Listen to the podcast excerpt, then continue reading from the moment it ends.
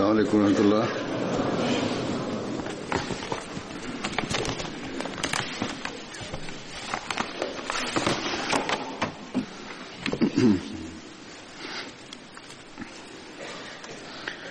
أشهد أن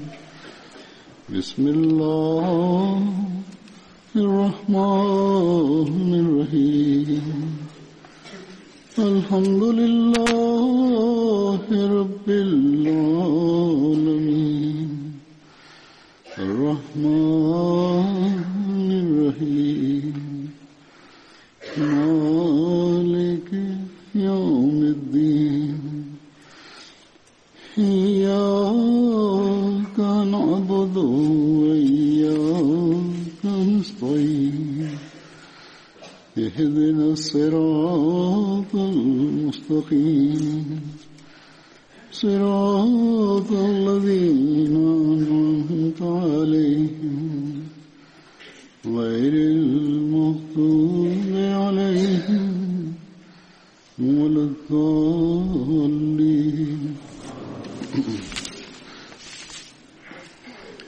bismillahi rahmani rahim halifa mtukufu ayadhaullah taala binasl azim aziz anasema nitaeleza tena kuhusu maisha ya masahaba mtume salallahu alih waalihi wasallam na sahaba ya kwanza ni hazrat abdullah bin rabi alikuwa kutoka katika banu khazraj na mama yake alikuwa anaitwa binti amar.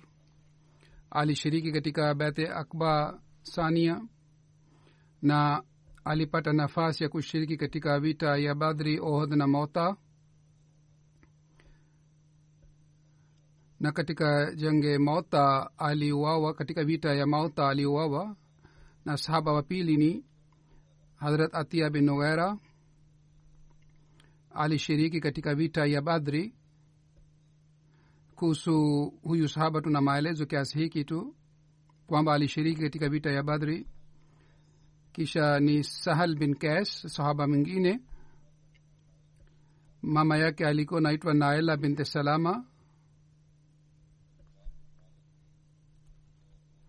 na alikuwa kazan wa hadrat kaa bin malik hadrat sahal alishiriki katika vita ya badri na ohod na katika vita ya ohodha aliuawa katika njia ya allah.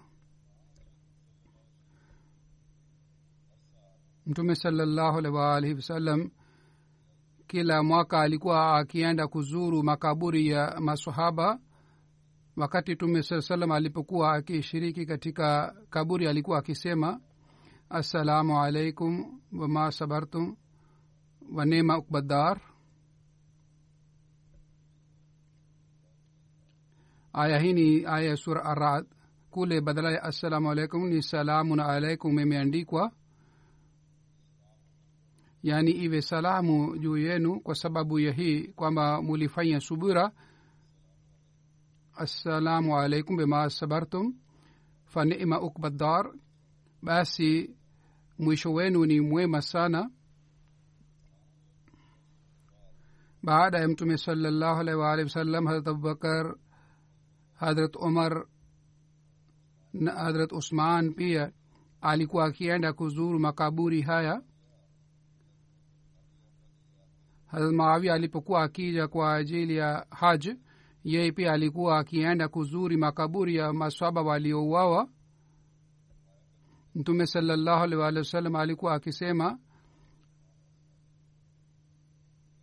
yani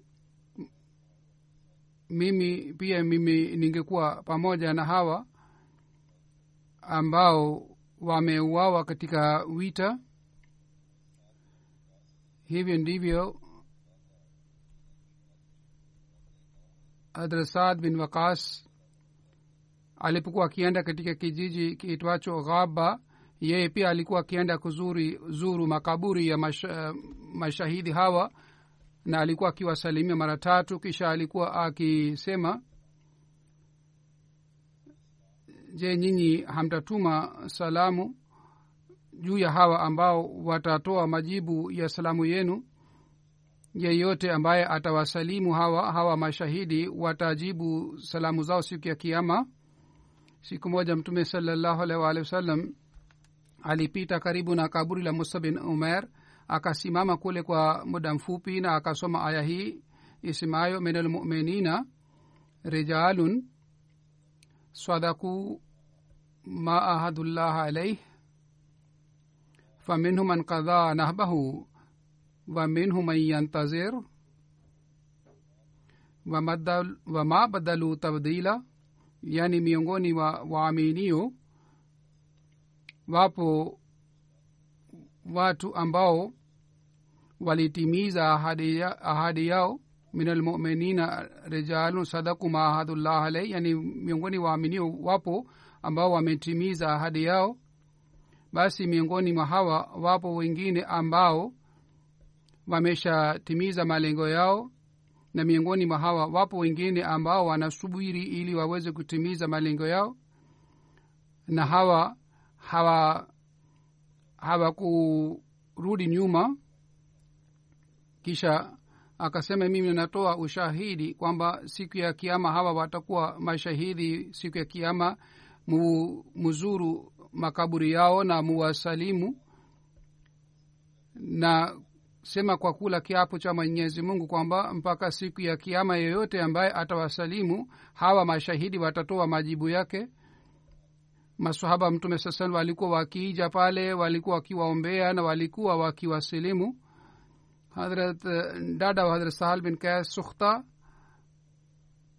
na hadrat umra hawa dada wawili pia walimwamini mtume salallahu alaihi waalihi wasallam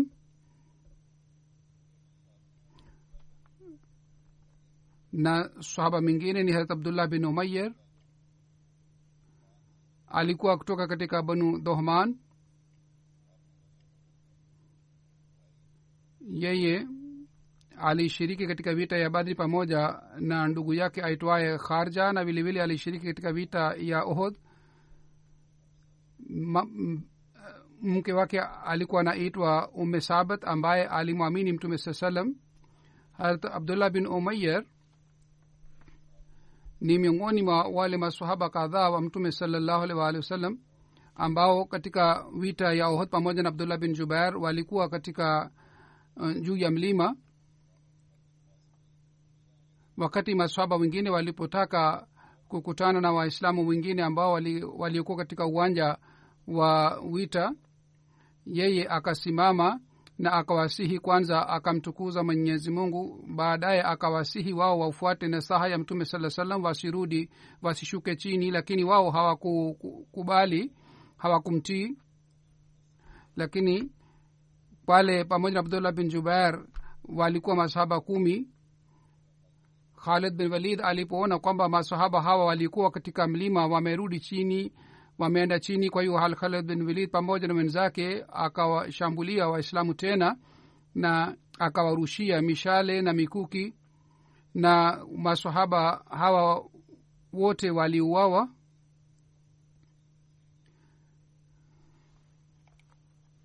Maelezo yake yameelezwa na bashir mirza bashir ahmad saheb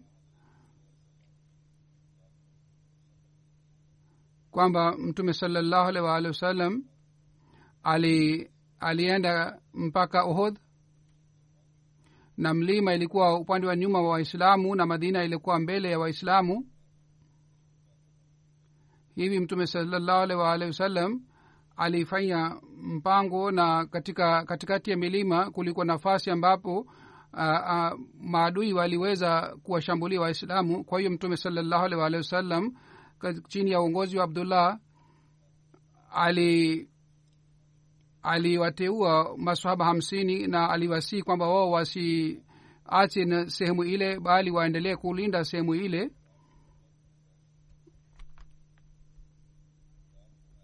Mtume salallahu alaihi waalihi wasallam alimwambia harat abdullah bin jubair mara kwa mara kwamba msiache nafasi hii ambayo ni katikati ya milima miwili. Hata kama mnaona sisi tumepata ushindi na maadui wameshashindwa hata mkiona hali hii imepatikana katika hali hii pia msiache nafasi hii iliyopo katikati ya milima miwili.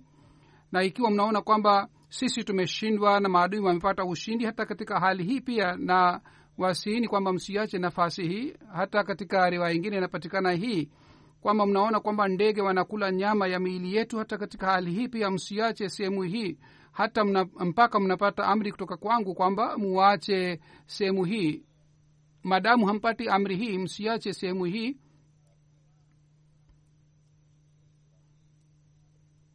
Mtume salallahu alih walih wa sallam akawatayarisha masahaba kwa ajili ya kupigana na makafiri wakati wenzake wa abdullah bin jubair walipoona waislamu wameshapata ushindi na wakamwambia amiri wao abdullah bin jubair kwamba waislamu wameshapata ushindi na waislamu wanakusanya mali tafadhali uturuhusu sisi pia tuungane na hawa waislamu ambao wamepata ushindi. Harat abdullah akawazuia na akasema msiende na akawakumbusha nasaha ya mtume salallahu alaihi waalihi wasallam. Lakini wao hawakukubali nasaha yake wao wakashuka chini na waka, walipokuwa wanashuka chini wakasema kwamba maana ya mtume saa salam na maana ya nasaa ya mtume saa salam ilikuwa hii kwamba ikiwa mnaona sisi tumepata ushindi basi mwache. Kwa hiyo sasa ushindi umeshapatikana kwa hiyo sisi tunaenda. Kwa hiyo abdullah bin jumair pamoja na wenzake watano tu walibaki pale. Khalid bin walid aliyekuwa hodari sana yeye alikuta kule masahaba hawapo kwa hiyo alikuta sehemu ile nafasi ipo kwa ajili ya kuwashambulia waislamu. Kwa hiyo yeye pamoja na ikrma pia alikuwa pamoja naye hawa wote wawili pamoja na wenzao wakawashambulia waislamu mara ya tena. Khalid bin walid na ikrima bin abu jahal kwanza hawa waliwaua masahaba hawa watano walikuwa wapale katikati ya milima miwili kisha baadaye waliwashambulia waislamu na swaba mwingine harat ubayad bin aus. Baba yake ni aus bin malik. Ubayad bin aus alishiriki katika vita ya badri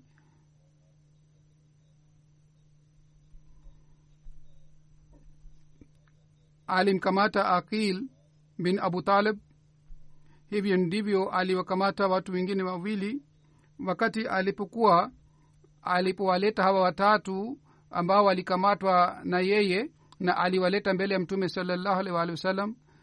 Mtume salallahu alih waalihi wasallam akasema bila shaka malaika amekusaidia katika kazi hii ya kuwakamata hawa maadui watatu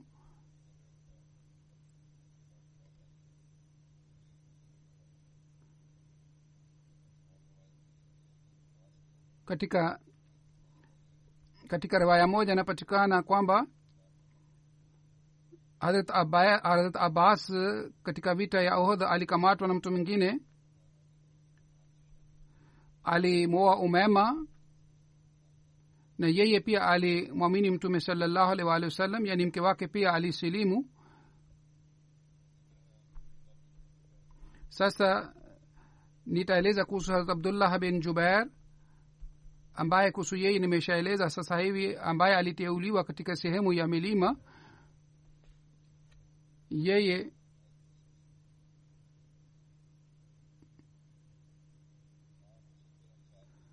alikuwa miongoni mwa wale maswaba sabini ambao walishiriki katika bethe akbasania alishiriki katika vita ya badri na ohod na katika vita ya ohod aliuawa katika njia ya allah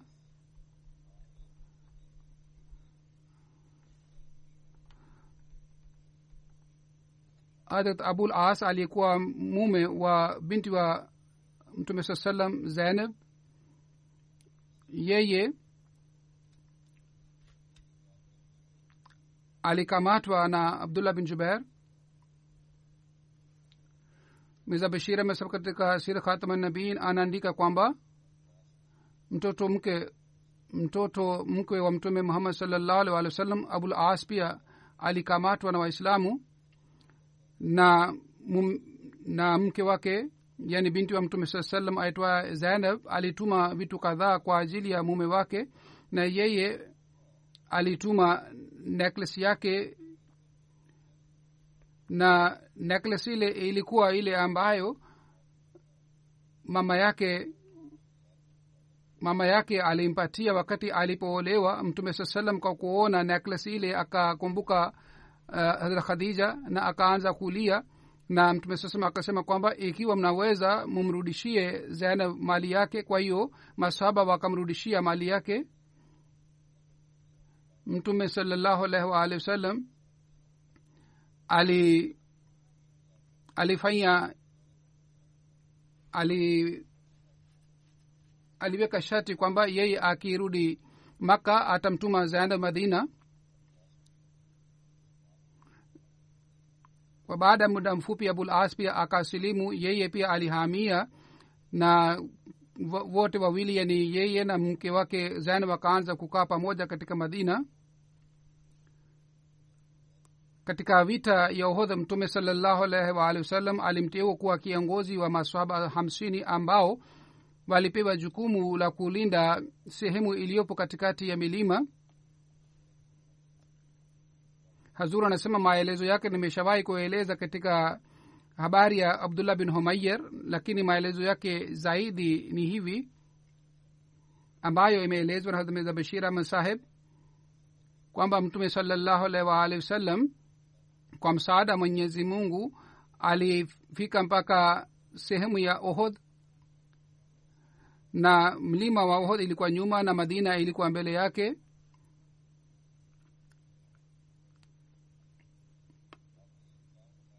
mtume saa salam alifanya mpango huu kwamba chini ya uongozi wa abdullah bin jubair masahaba hamsini waliteuliwa kulinda sehemu iliyopo katikati ya milima na aliwaambia kwamba wasiache nafasi hata kama inatokea nini.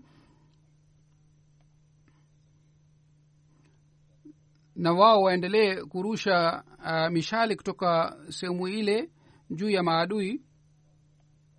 Mtume salallahu alaihi waalihi wasallam alikuwa alikuwa anajali ulinzi wa sehemu ile kiasi hiki kwamba aliwambia alimwambia abdullah bin jubair kwamba msiache sehemu hii hata kwa muda mfupi hata kama mnaona kwamba sisi tumepata ushindi maadui wameshindwa. Hata kwa kuona hali hii pia msiache sehemu hii mwendelee kulinda sehemu hii. Hata kama sisi tunashindwa na maadui wanashindwa hata katika hali hii msiache sehemu hii mwendelee kulinda hadrat bara bin azab anasimulia mtume salallahu alaihi waalihi wasallam siku ya ohod alimteua abdullah bin jubair juu ya masahaba hamsini na mtume saa salam aliwaambia wao wasiache sehemu ile hata kama mnaona kwamba ndege wanakula nyama ya miili yetu mwendelee kulinda sehemu hii mpaka mupate eh, amri yangu ya kuacha sehemu hii hata kama mnaona kwamba sisi tumepata ushindi na maadui wameshindwa kwa kuona hali hii pia msiache sehemu hii mpaka mupate amri kutoka kwangu kwamba muache sehemu hii. Kwa hiyo waislamu walipata ushindi maadui walishindwa. Hata bara anasema wallahi mimi niliwaona wanawake wa washirikina kwamba walikuwa wanakimbia kwa sababu wakati ule wanawake pia walikuwa wakishiriki pamoja na wanaume katika vita na nilikuta wanawake wa hawa washirikina wanakimbia kwa sababu walishindwa. Kwa hiyo maswaba wengine wakasema kwamba waislamu wameshapata ushindi twende sisi pia tuungane nao. Harat abdullah bin jubair akasema je nyinyi mmesahau na saha ya mtume salallahu alih waalihi wasallam? Mtume saa salam alisema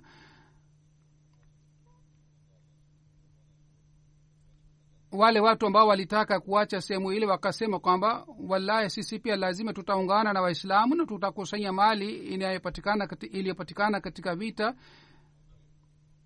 Wakati wale ma, wale waislamu walipo waliposhuka chini basi maadui wakawashambulia tena waislamu mara tena na ushindi ulibadilika katika hali ya kushindwa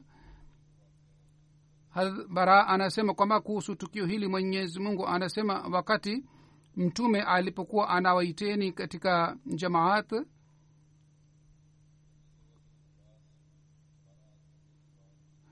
hakuna mtu mwingine yeyote aliyebaki pamoja na mtume saa salam isipokuwa masahaba kumi na wawili na masahaba sabini waliuawa katika vita ya ohodh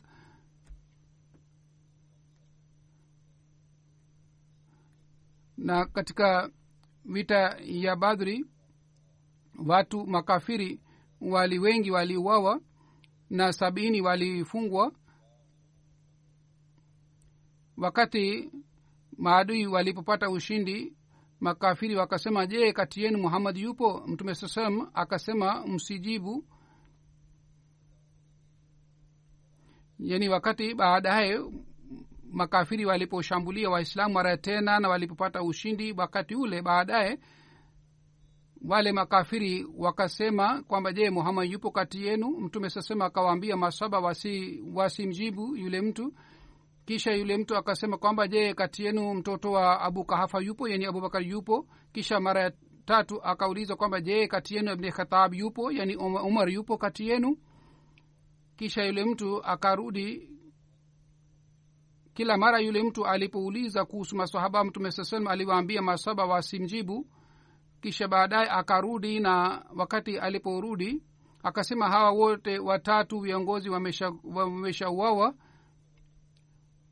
kwa kusikia hii umar hakuweza kujizuia na akasema ewe mdui wa mwenyezi mungu wewe ni mwongo sisi tupo hai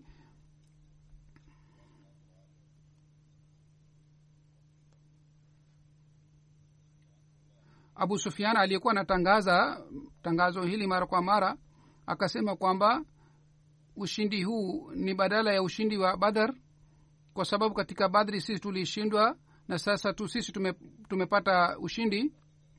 Nyinyi mtakuta wa wenzenu ambao viungo vyao vimekatwa. Mimi sikuwaumuru wao wafanye hivi wala sioni kwamba jambo hili ni mbaya. Kisha akasema olo hobol olo hobal yaani ushindi wa hobal ushindi wa hobal mtume saa salam akasema kwamba je nyinyi hamjibu huyu mtu? Maswaba wakasema sisi tumjibu nini? Mtume saa salam akasema allahu ala wa ajal. Yani mungu ni mkuu mkubwa na yeye ni mwenye shani. Kisha abu sufian akasema uzza ni mungu wenu na ha, hamna mungu. Mtume salallahu wasallam kwa kusikia hii tangazo lake akasema je nyinyi hamtajibu huyu mtu?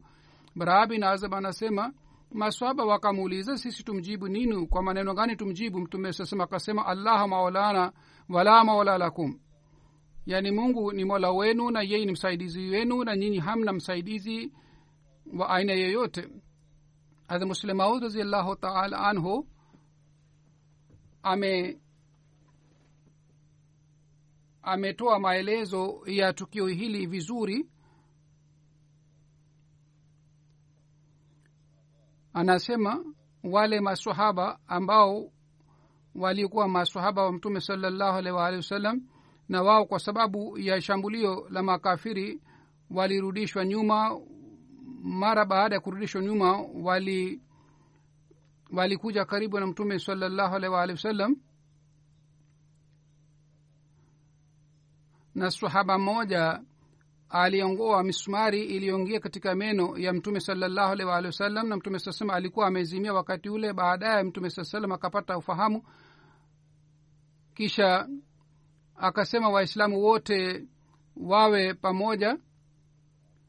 Mtume salallahu alaihi waalihi wasallam pamoja na maswaba zake akaenda katika bonde la mlima.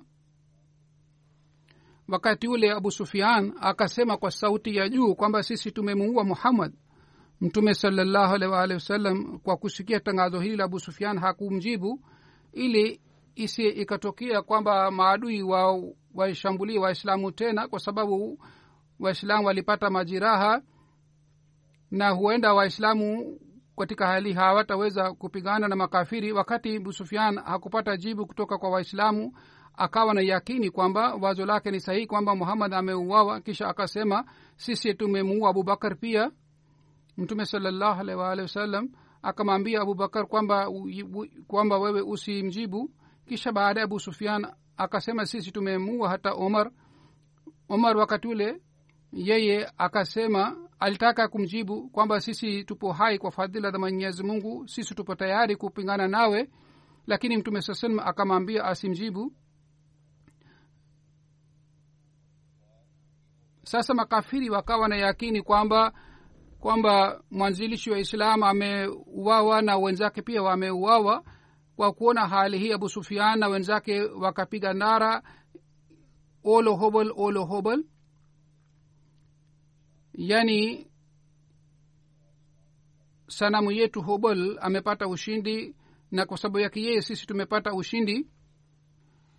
Muslimud anasema kwamba mtume muhammad salllahu alaihi waalihi wasallam ambaye alipopata tangazo hili kwamba yeye ameuawa abubakar ameuawa na umar ameuawa na aliwaambia maswaba wasimjibu yule mtu isije akatokea kwamba waislamu ambao wamepata majeraha makafiri washambulie tena juu ya waislamu na waislamu hawa wauawe.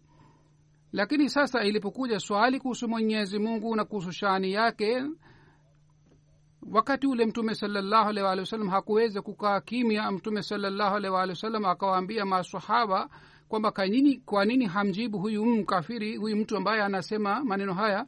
Masaba wakasema sisi tuseme nini? Mtume sasema akasema musemeni uh, museme allahu ala wa ajal allahu ala wa ajal.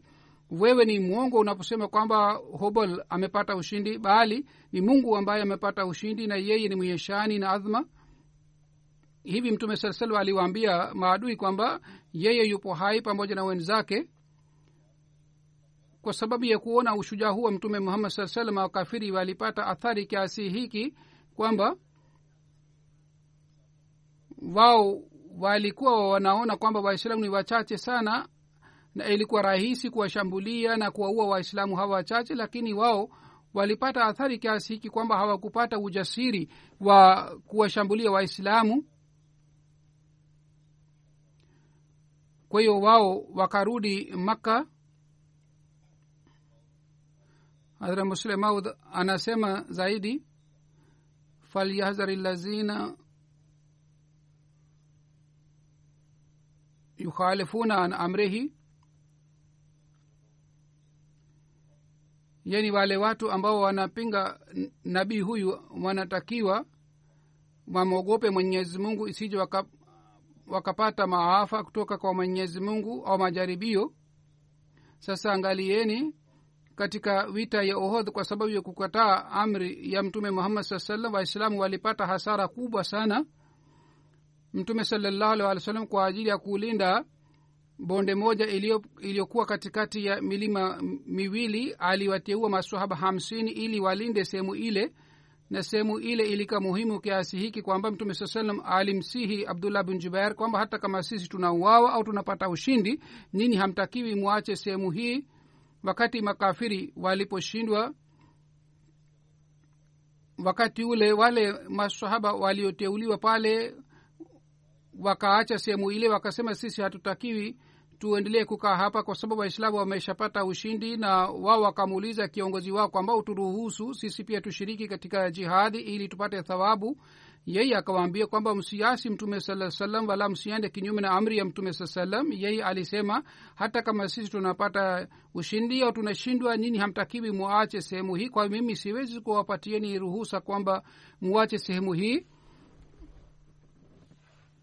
Wenzake abdullah bin jubair wakasema mtume saa salam alikuwa hana na maana hii kwamba hata kama ushindi unapatikana ninyi msiate sehemu hii. Yeye alitusihi tu kwamba sisi tulinde sehemu hii lakini sasa madamu uh, ushindi umepatikana kwa tuendelee kukaa hapa? Muslemod anasema kwamba wao walitanguliza rai yao juu ya rai ya mtume saa salam na wakaacha sehemu ile.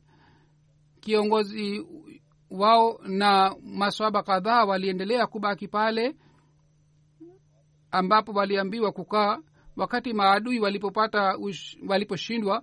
Khalid bin walid alipoona sehemu ile kwamba kule hakuna masahaba ile sehemu iko wazi yeye akamwita abar bin as. Wakati ule amar bin as alikuwa si mwislamu yeye akasema sasa tuna nafasi nzuri kwamba kwa, kwa sababu sehemu ile hakuna mtu pale njoni tuwashambulie waislamu tena. Kwa hiyo yeye aka akawashambulia tena waislamu na waislamu wachache waliobaki katika bonde lile waliokuwa hawawezi kupigana na makafiri wale wote masahaba waliuawa na kutoka katika sehemu ile waliwashambulia waislamu na waliwashambulia waislamu. Ghafla kiasi kwamba waislamu walitawanyika tayari katika vita uh, katika uwanja wa vita. Hawakuweza kupigana na makafiri na masahaba waliokuja karibu na mtume saa salam walikuwa takriban watu masahaba ishirini. Walikuwa hawawezi kuwashambulia na kupambana na makafiri. Kwahiyo makafiri waliendelea kuja karibu na mtume salallahu alaihi waalihi wasallam mtume salallahu alaihi waalihi wasallam alipata majiraha. Hata misumari ya ngao yake iliingia katika uh, uso wake na sahaba moja aliongoa misumari iliingia katika uso wa mtume salallahu alaihi waalihi wasallam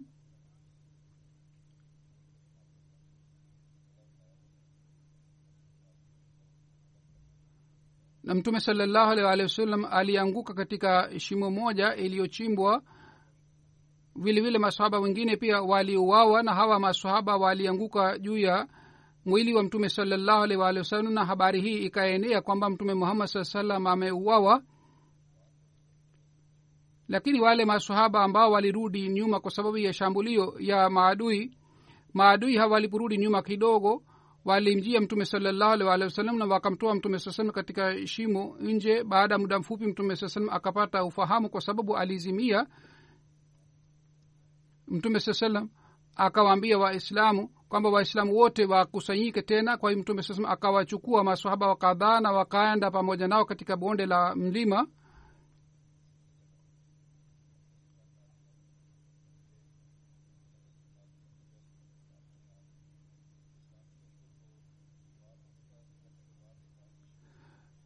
waislamu ingawa walipata ushindi lakini walishindwa baadaye kwa sababu ya hii kwamba masahaba kadhaa waliasi amri ya mtume muhammad salllahu alih wasallam na hawakufuata nasaha ya mtume saa salam na walitanguliza raya yao ushauri wao juu ya ushauri wa mtume salllahu alih waalihi wasallam. Ikiwa wale masahaba wangefuata nasaha ya mtume salllahu alih wasallam kweli kweli ikiwa wao wangekuwa na imani hii kwamba kwa sababu ya amri ya mtume muhammad saa salam hata kama watu wote wanauawa kuwawa kwao si kitu chochote mbele ya amri ya mtume muhammad salallahu alih waalihi wasallam basi katika hali hii ikiwa wangekuwa na imani hii hali hii wasingeacha sehemu hii ile kwa sababu mtume saa salam aliwasihi hata kama sisi tunapata uh, ushindi au tunashindwa nyinyi hamtakiwi muache sehemu ile basi ikiwa wao wasingeacha na sehemu ile maadui wasingeweza kushambulia waislamu na mtume saa pia asingepata majeraha. Anasema mwenyezi mungu katika aya hii amewakumbusha waislamu kuhusu jambo hili kwamba wale watu ambao hawamtii nabii wa mwenyezi mungu na wanaanza kufuata rai yao na ushauri wao na wanaanza kufuata mawazo yao na maoni yao.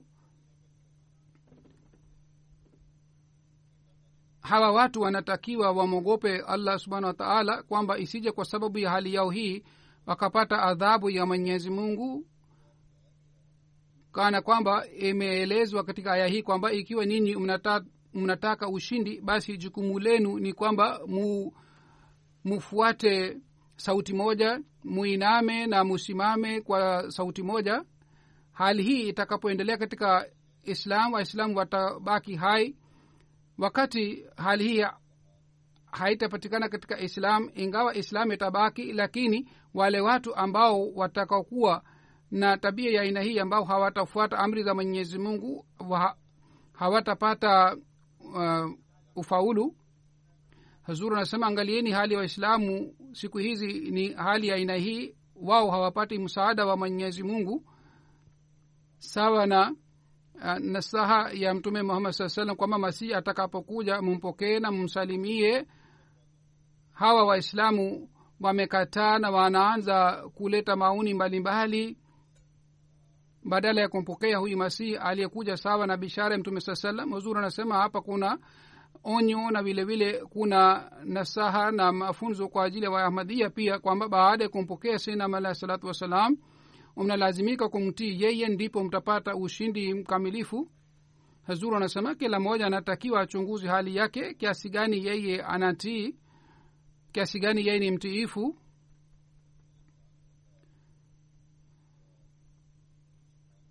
Hazur anasema kwamba nilisema kwamba hapo awali kwamba pamoja na busuyan ikrama pia alikuwepo. Vile vile sa amr bin as pia alikuwa pamoja na huyu abu sufian hawa ni watatu pamoja na wenzao walishambulia bonde lile. Kuhusu hii tukio hili utafiti uliofanywa zaidi sawa na utafiti huu inapatikana kwamba pamoja na khalid bin walid ikrma alikuwepo. Hivyo ndivyo habari hii pia inapatikana kwamba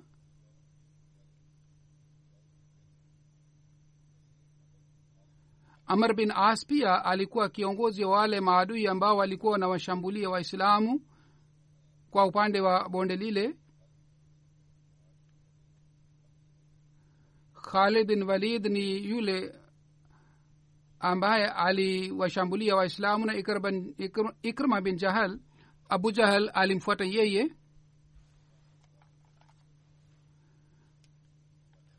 Hazur anasema kwamba tunaposoma kwa makini tukio hili tunaweza kusema kwamba amr bin as kwa sababu alikuwa pamoja na makafiri alikuwa kiongozi lazima yeye pia alikuwa pamoja na khalid bin walid abu sufian na ikrma bin abu jahal.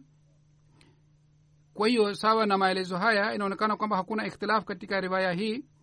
Tukio la kuwawa kwa abdullah bin jubair ni hivi kwamba khalid bin walid na ikrma bin abu jahal waliposhambulia abdullah bin jubair akarusha mishale mpaka mishale yake ilikwisha kisha akatumia mikuki yake hata mikuki yake pia ilivunjika kisha akashika upanga wake na akapigana na makafiri mpaka akauawa ikrma bin abu jahal alimuua yeye wakati abdullah bin jubair alipoanguka na wao wakakata viungo wa mwili wake. Hadrat khawad bin jubair anasema hali hii maiti maiti ya abdullah bin jubair ilipokuwa wa aina hii waislamu walifika pale. Anasema mimi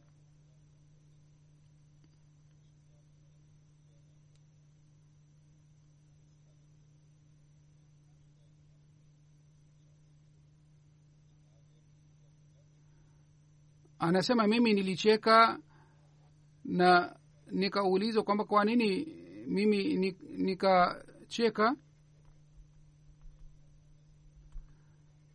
Anasema mimi na abu hana tulimchukua tulimchukua abdullah bin jubair.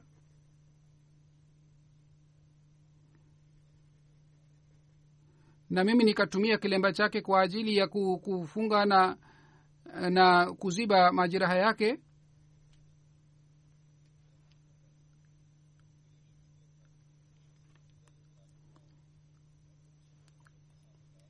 nikamwona mtu alikuwa alikuwa anataka kushambulia kunishambulia mimi kwa kutumia mkuki yake.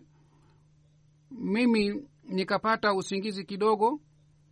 Kwa hiyo mimi kwa hiyo mimi nikaanguka na yule mtu hakuweza kunishambulia. Wakati mimi nilipokuwa na chimba kaburi kwa ajili ya abdullah bin jubair wakati ule nilikuwa na ngao yangu ngao yangu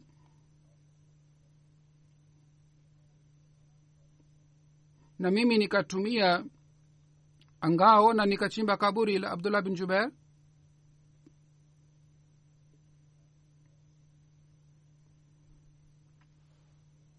Kwa kutumia ngao mimi nikachimba kaburi kwa ajili abdullah bin jubair na yeye alizikwa katika kaburi lile. Hazur anasema kwamba jinsi harat abdullah bin jubair pamoja na wenzake walimtii mtume salallahu alaihi waalihi wasallam na walikuwa watiifu hali ya juu mungu atujalie sisi pia tuweze kuwa watiifu na tuweze kufuata amri za mwenyezi mungu.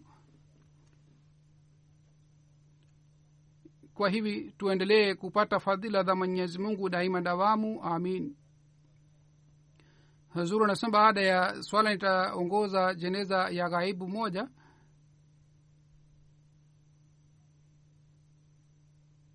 nitaswalisha jeneza ambayo ni ya husni saheb wa canada. Yeye tarehe ishirini desember katika umri miaka themanini na tano alifariki. Alikuwa mwanajumuia mtu mwema sana. Alikuwa akitoa michango sana alikuwa musi. Ameacha mke na mtoto na hawa wote si wanajumuia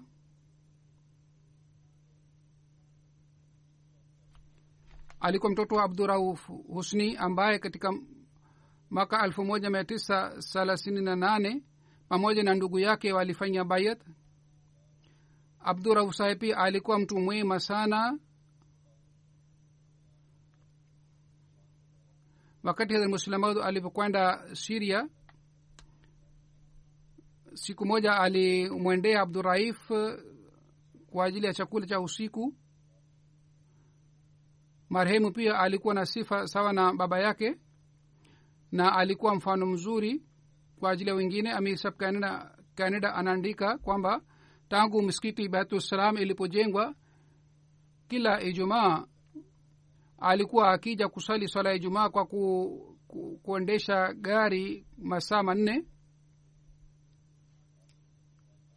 aliambiwa mara kwa mara kwamba baada ya swala ya ijumaa unaweza kusubiri na kesho yake unaweza kurudi lakini alikuwa alikuwa akisema kwamba anataka arudi siku ile ile ili yeye asiwe mzigo juu ya jumuiya na aliendelea kufanya hivi mpaka mwisho wa uhai wake. Na kwa miaka na miaka alikuwa alikuwa akitoa adhana siku ya ijumaa katika msikiti wa batusalam na alikuwa na sauti nzuri sana na sauti yake ilikuwa ikileta athari nzuri juu ya wasikilizaji.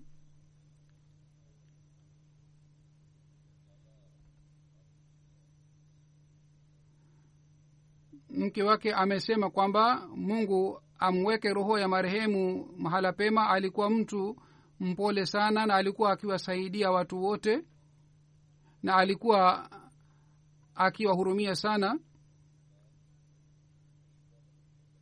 alikuwa akimsaidia mama mmoja ambaye alikuwa si mwanajumuia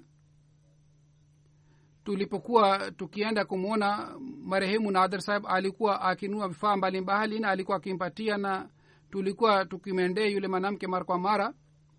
Anasema mimi sijawahi kumwona mtu mwenye subira kama alikuwa marehemu. Alikuwa akisema alhamdulillah katika hali zote na alikuwa akimwomba mwenyezi mungu kwa kulia sana alikuwa akiswali sala tano na tahajud bila kukosa. Kila mtu ambaye alikutana naye anajua kwamba alikuwa na hulka njema. Bwana mwingine kutoka canada anaandika mimi nilipokuwa katika siria nilishikia kuhusu marehemu na alikuwa anajulikana kwamba yeye ni mwanajumuia mwenye imani sana mimi nilikutana na bwana nadhul husni saheb katika miskiti huko canada. Alikuwa mtu mwenye bashasha sana. Wakati wa kuzungumza naye mimi niligundua kwamba anapenda sana uhalifa. Alikuwa akiswali swala bila kukosa na alikuwa mfano kwa ajili yetu sisi sote katika swala.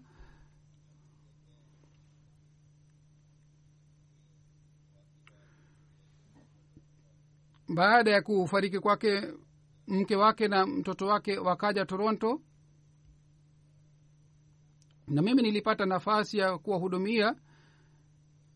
Nilitayarisha mazishi ya marehemu.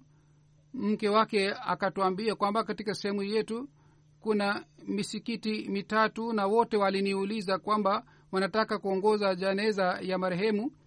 Lakini mimi nikawajibu kwamba jeneza yake itaswaliwa katika misikiti ambapo alikuwa akiswali swala kisha anasema wakati sunduku lake lilipokuwa linawekwa katika kaburi lake mimi nikaanza ku, kwa kukumbuka baba mdogo wakati alipokuwa karibu kufa. Siku moja yeye akasema akaniambia umfahamishe hazure huzur kwamba mimi nampenda huzur na mimi nitakuwa mtiifu wa uhalifa mpaka mwisho mwisho wa uhai wangu. Labda huyu alisema maneno haya katika wakati wa halifa watatu kwa sababu wakati ule yeye alifariki. Kuhusu marehemu pia kadr saheb anasema kwamba kuhusu yeye pia mimi nina maoni ya aina hii kwamba alikuwa akipenda sana uhalifa. Kuhusu watu aina hii mwenyezi mungu anasema minalmuminina rijalun sadaku maahadullah alaihe faminhum man kadha nahbahu waminhum man, man yantazir wama badalu tabdila bwana kazak sahab anasema zaidi kwamba yeye marehemu ametuachia kumbukumbu nzuri. Hadhe muslemaud alienda siria elfu moja mia tisa hamsini na tano na marehemu alipata nafasi ya kumhudumia halifa wa pili.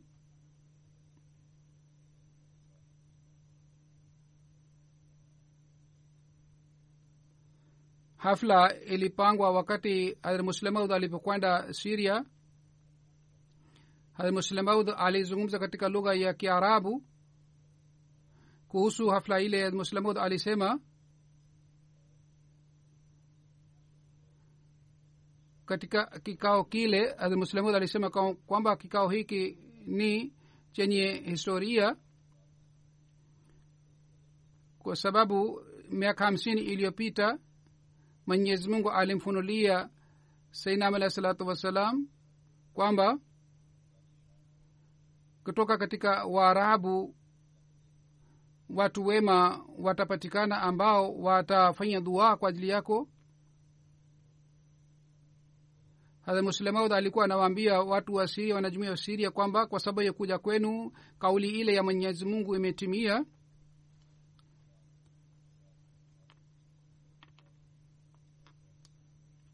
katika safari hii kuna picha ya nadhrul hasan pamoja na hadrat muslemaud mpwa wake moja ambaye anafanya kazi katika ofisi ya tabshir hapa. Yeye anasema alikuwa rafiki sana wa hadrat zafrullah khan saheb alifanya tafsiri ya kitabu kimoja cha sar zafrullah khan saheb katika kiarabu. Alijenga mahusiano mazuri na uhalifa siku moja pamoja na ndugu zake wawili alimwendea kwa ajili ya rambirambi mtu mmoja ambaye alikuwa si mwanajumuia shekh albani wa shiria pia alikuwepo pamoja na wanafunzi wake. Yeye alikuwa najua kwamba marehemu ni mwanajumuia pamoja na ndugu zake. Kwa yeye akaanza kuzungumza kuhusu ikhtilafu katika wanajumuia na wasikuwa wanajumuia na yeye katika mazungumzo yake aliposema maneno machafu dhidi ya sinam alah salam marehemu akasimama na akasema kwamba ikiwa kuna mtu yeyote ambaye ana ujasiri basi afanyie mjadala nami. Hawa walikuwa watatu lakini shekha alikuwa na wenzake kumi na tano lakini hakuna hata mtu mmoja ambaye alikubali mjadala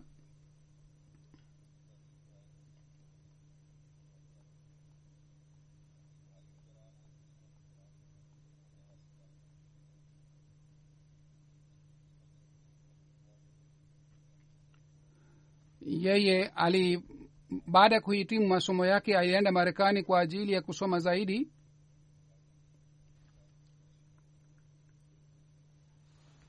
Siku moja ali, alifanya mjadala na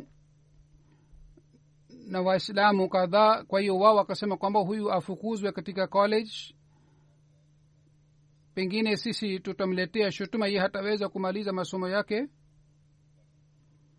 kwa hiyo kwa sababu ya hii marehemu mwenyewe akabadilisha koleji yake na kwa kuacha mareka akaja canada alikuwa akisoma vitabu vya sainam salam na vitabu vya mahalifa. Alisoma vitabu vya sainam salam katika lugha ya kiarabu na alifanya rekodi yake katika sauti yake. Hivi ndivyo alifanya tafsiri ya shairi ya hadrat masih maud alahi salatu wassalam katika lugha ya kiarabu yeye alikuwa miongoni mwa wale watu ambao walifanya tafsiri ya five volume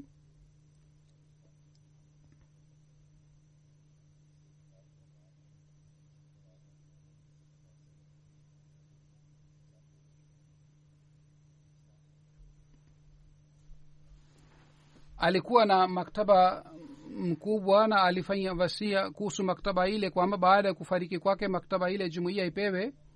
Abdul qadir aude sahib anasema marehemu aliandika vitabu kadhaa kuhusu jumuiya na yeye mwenyewe alichapa vitabu hivi kwa kutumia mfuko wake.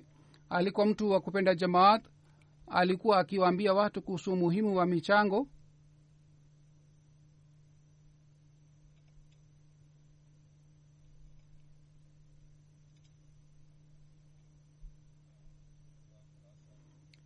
abdurazak farah saheb ambaye ni mwalimu wa jamia ahmadi ya canada anasema kama marehemu alikuwa mwenye subira sana kwa kutumia mashini alikuwa akipewa chakula. Hata katika hali hii pia alikuwa akija kwa ajili ya kusali swala ya ijumaa. Wakati waarabu walipokuja canada kutoka siria yeye alikuwa akikutana nao kwa bashasha sana na kwa furaha sana na alikuwa akiwasihi waendelee kuungana na jumuiya na alikuwa akisema kwamba ikiwa tunataka kuokoa watoto wetu basi tunatakiwa tuwalete hawa watoto miskitini kuna mashiri mingine kule canada anasema nadhir husni saheb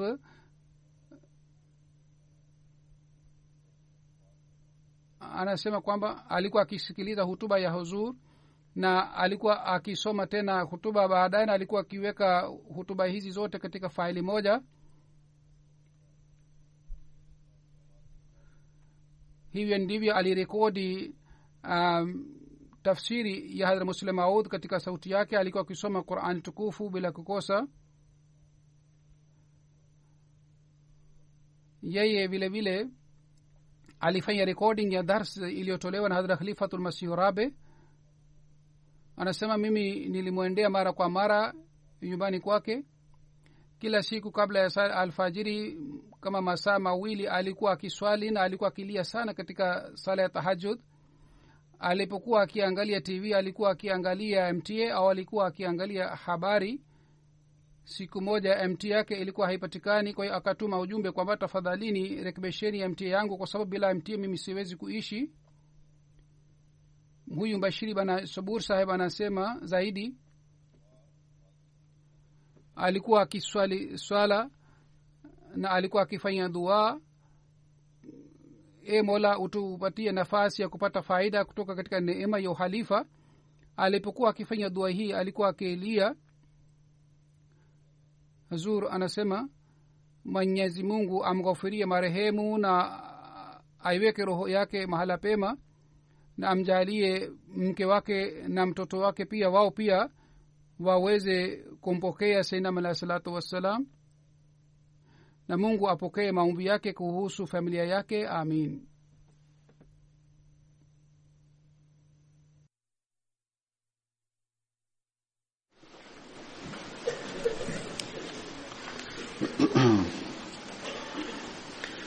الحمد لله الحمد لله نحمده ونستعينه ونستغفره ونؤمن به ونتوكل عليه ونعوذ بالله من شرور أنفسنا ومن سيئات أعمالنا. من يهده الله فلا مضل له ومن يضل فلا هادي له. ونشهد أن لا إله إلا الله. ونشهد أن محمدا عبده ورسوله. عباد الله رحمكم الله. إن الله يأمر بالعدل واللسان وإيتاء ذي القربى وينهى عن الفحشاء والمنكر والبغي يعظكم لعلكم تذكرون اذكروا الله يذكركم وادعوه يستجب لكم ولذكر الله أكبر